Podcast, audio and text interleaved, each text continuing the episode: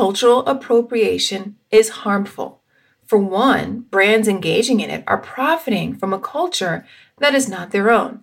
And worse, they aren't sharing their profits with the very communities that are the originators of the elements they are benefiting from. It's stealing. So you might say, well, Sonia, in this day and age, there's nothing new or original. Everything is inspired by or is a mixture of various other cultures.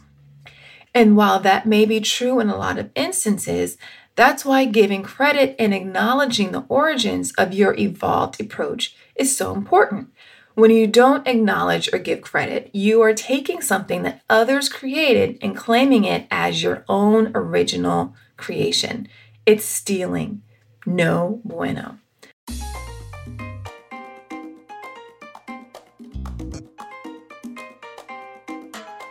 Welcome to Inclusion in Marketing, a show that's all about giving you the skills and insights you need to win the attention, adoration, and loyalty of more consumers, especially those with differences that are often ignored by brands. I'm your host, Sonia Thompson, a marketer and someone with a lot of differences. Let's get to it. Okay, I've got another podcast recommendation for you. It's Latinx in Power, hosted by Thaisa Fernandes. It's brought to you by the HubSpot Podcast Network, the audio destination for business professionals. This podcast features interviews with top level executives, entrepreneurs, and innovators from Latin America, aiming to demystify the tech industry by providing listeners with insider perspectives and insight from Latin American leaders who have succeeded in their fields. I like listening to this podcast because I like hearing from a broad diversity of voices and hearing from and learning from their experiences. One episode I'm super excited to dive into is the latest one Lead Generation Journey with Glenville Dixon Jr. Listen to Latinx in Power wherever you get your podcasts. Back in January 2013, I traveled to Muhuru Bay. It's a rural town in Kenya where I taught entrepreneurship at an all girls secondary school for about a week. After our time at the school, the group I was with, we went on a safari a few hours away. And before we left, we stopped to visit a Maasai tribe that lived nearby. It was then that I first saw their notable fabric pattern they used in their clothing and accessories. Afterward, anytime I saw that pattern, I immediately recognized it as being from the Maasai tribe. Fast forward a little while later, when I came across a few stories talking about Louis Vuitton, the fashion brand, who had been accused of cultural appropriation when they launched a line of scarves and shirts that looked distinctly Maasai. Louis Vuitton was charging more than a thousand euros for these items. The Maasai received nothing for the brand's usage of their iconic design. Now, there have been various other brands that have appropriated or stolen from the Maasai tribe over the years. Now, thanks to the Maasai IP initiative, if anyone wants to use their brand, they have to pay for it. Now, let's make sure we're all on the same page here. Cultural appropriation is the act of taking or using things from a culture that is not your own, especially without showing that you understand or respect that culture. A common element that is surefire sign that cultural appropriation is at play is erasure and origin of meaning.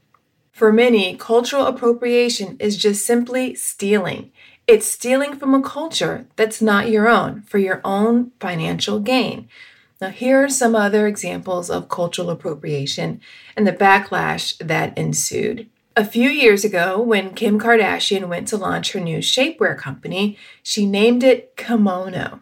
Now, along with that name came filing a trademark so that no one else could use that name. The Japanese community was outraged. Their point of view was that kimonos are deeply rooted in their culture. And how dare someone, especially someone who doesn't have Japanese heritage, use the name for their own gain and make it so that legally others, including those of Japanese heritage, wouldn't be able to use that name. Adding further agitation to the situation, the product line had nothing to do, nothing absolutely to do with kimonos. It was a play on Kim's name, which she likes to include in her brand names. With so many strong and public cries for Kim to change the name, including the hashtag Kim Oh No. Ultimately and thankfully, she listened to the people, withdrew the patent request, and renamed the company Skims. Disney found themselves in a similar situation a few years back when it tried to trademark Day of the Dead in preparation for the release of a movie they were working on, centered around the theme of the Mexican celebration Dia de los Muertos, or Day of the Dead in English. As you might imagine, people of Mexican heritage were beside themselves how dare Disney, a company that is not a Mexican company, try to get legal hold of the name of something that is so rooted in Mexican culture? And like in the case of Kardashian with Kimono, make it so others can't even use the name without permission. Eventually, the outcries became too much for Disney, and they withdrew the patent and renamed the movie Coco.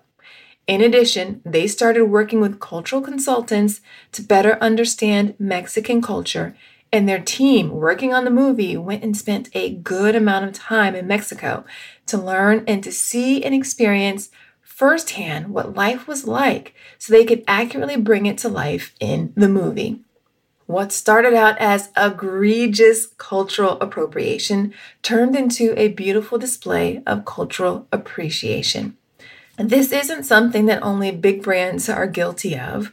Model Hailey Bieber recently got publicly dragged pretty significantly after posting a video on TikTok talking about her new go to fall makeup look, which she dubbed Brownie Glazed Lips. Her fans and followers loved it and gave her all kinds of props and were eating up the recommendation.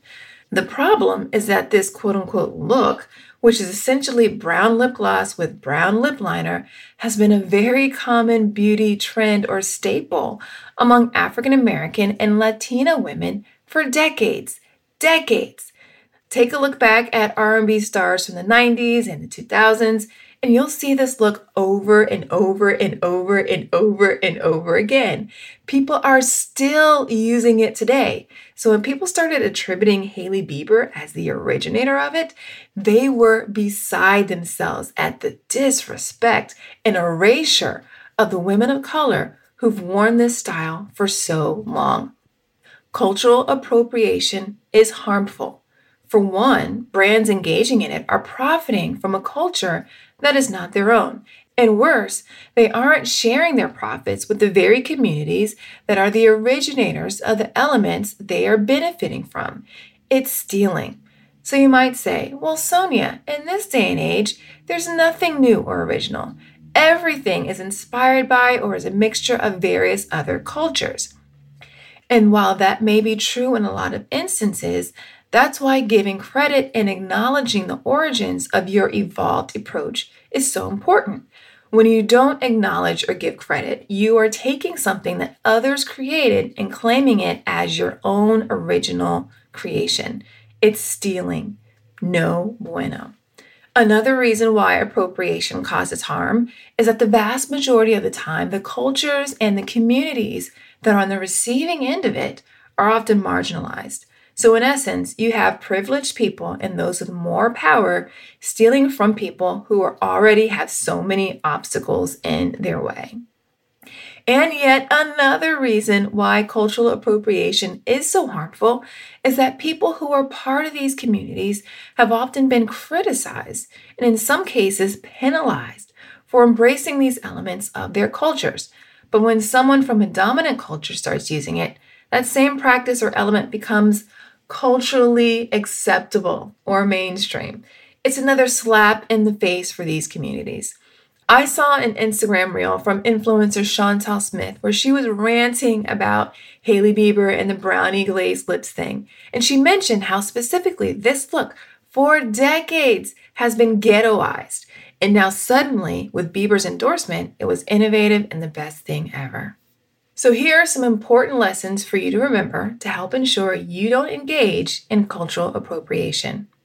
First, and I alluded to this before, always acknowledge, give credit, and appreciate the culture you've adapted from whenever you are incorporating some element in your marketing. For instance, in music, If even a portion of a song is sampled from another song, credit and often royalties are given to the original songwriter. Another important lesson is to remember that cultural intelligence is essential. Ignorance or not knowing isn't a valid excuse for engaging in appropriation, especially since your intentions or lack of knowledge in this area doesn't prevent your actions from causing harm to the communities on the receiving end. Cultural intelligence is all about developing an understanding of the operating norms and traditions that exist among communities that are different from your own. The more you learn about communities that are different from yours, particularly those you want to serve, the more likely you are to pick up on cultural elements that are important, common, as well as their significance. Okay, let's talk a bit about appropriate versus inappropriate use of a culture that is not your own, specifically in marketing. We'll get into that with examples, of course, right after this short message. Finding a service solution that helps you better connect with customers and keep them happy can feel impossible, like trying to remember the name of that guy you just met at a networking event. Was it Ron? Or could it be Don? Or John? Or Sean? Yeah, that kind of impossible. HubSpot's all new Service Hub can help. Well, with the service solution part at least. It brings service and success together on one powerful platform for the first time ever. With an AI powered help desk and an AI chatbot that handles frontline tickets fast. Plus, it comes with a customer success workspace that helps reps anticipate customer needs and a full 360 view of every customer so your go to market team can keep a pulse on accounts before trying to upsell or cross sell. Also, you can scale support and drive retention and revenue. And you know what that means better service and happier customers at every stage of the journey. Visit HubSpot.com slash service to do more for your customers today. Okay, continuing the discussion around appropriation, diving in a bit deeper about appropriate versus inappropriate use of a culture that isn't your own. A few weeks ago, a client showed me an ad for a new Barbie Day of the Dead or Dia de los Muertos doll. As I was looking at it, I felt conflicted.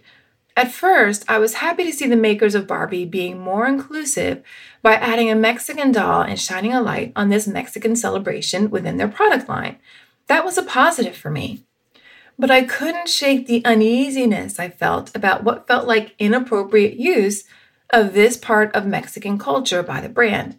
They were acknowledging Mexican culture, but it just felt like they were profiting off of that element of the culture without actually doing anything to support and uplift the Mexican community whom it belonged to. A designer of Latino descent did design the doll, but apart from that, I haven't been able to find anything about Barbie doing anything specifically to advance the plight of the Mexican community. It appears that Barbie is profiting from Mexican culture without any real support of uplifting the Mexican people, and that is problematic. Earlier this summer, Walmart came under fire for having on its website Juneteenth ice cream. Juneteenth, which is now a federal holiday in the US, is to commemorate the emancipation of enslaved people in this country. As the internet sleuths looked into the ice cream more, they discovered that the company who was behind the ice cream did not have owners of African American descent, which fueled their outrage even more. People did not feel like this Juneteenth ice cream was appropriate use of culture. They felt it was a brand distastefully, very distastefully, trying to profit off of it. And given the history of slavery in the US, it just made this situation worse. Walmart pulled the ice cream in response to the outcry. An inappropriate use of the LGBTQ plus culture happens every year during Pride Month, as increasingly more brands are starting to celebrate it. Now, this inappropriate use of Pride Month is now even referred to as the commercialization of pride. People who are not fans of brands just throwing up rainbows in their store windows and on social media and issuing limited edition Pride merchandise argue that these brands are profiting from the increasing popularity of Pride and don't really support the LGBTQ plus community. Here's an important lesson for you to remember. If you're going to introduce products that are unique to a culture that isn't your own, Make sure you are invested in uplifting, supporting, and advocating for that community. Do this rather than just capitalizing on an element of their culture because it is now mainstream and because you can. Harry's, the razor blade company, does a good job of supporting the LGBTQ plus community during Pride Month. For the past couple of years, they've introduced the Shave with Pride set.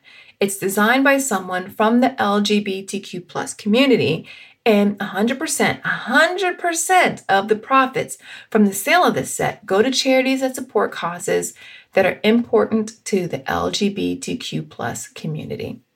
Okay, so let's talk about how we can all be participants in not upholding cultural appropriation and inappropriate use of the cultures.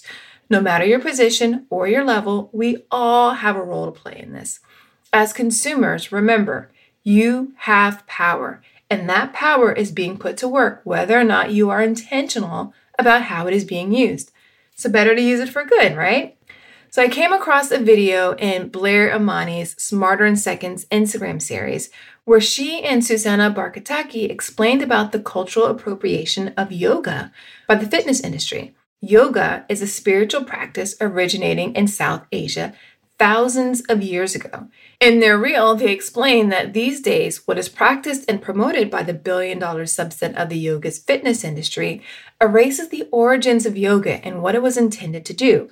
And note that very little of the money spent on yoga in Western cultures goes to practitioners who practice and teach yoga in its true form.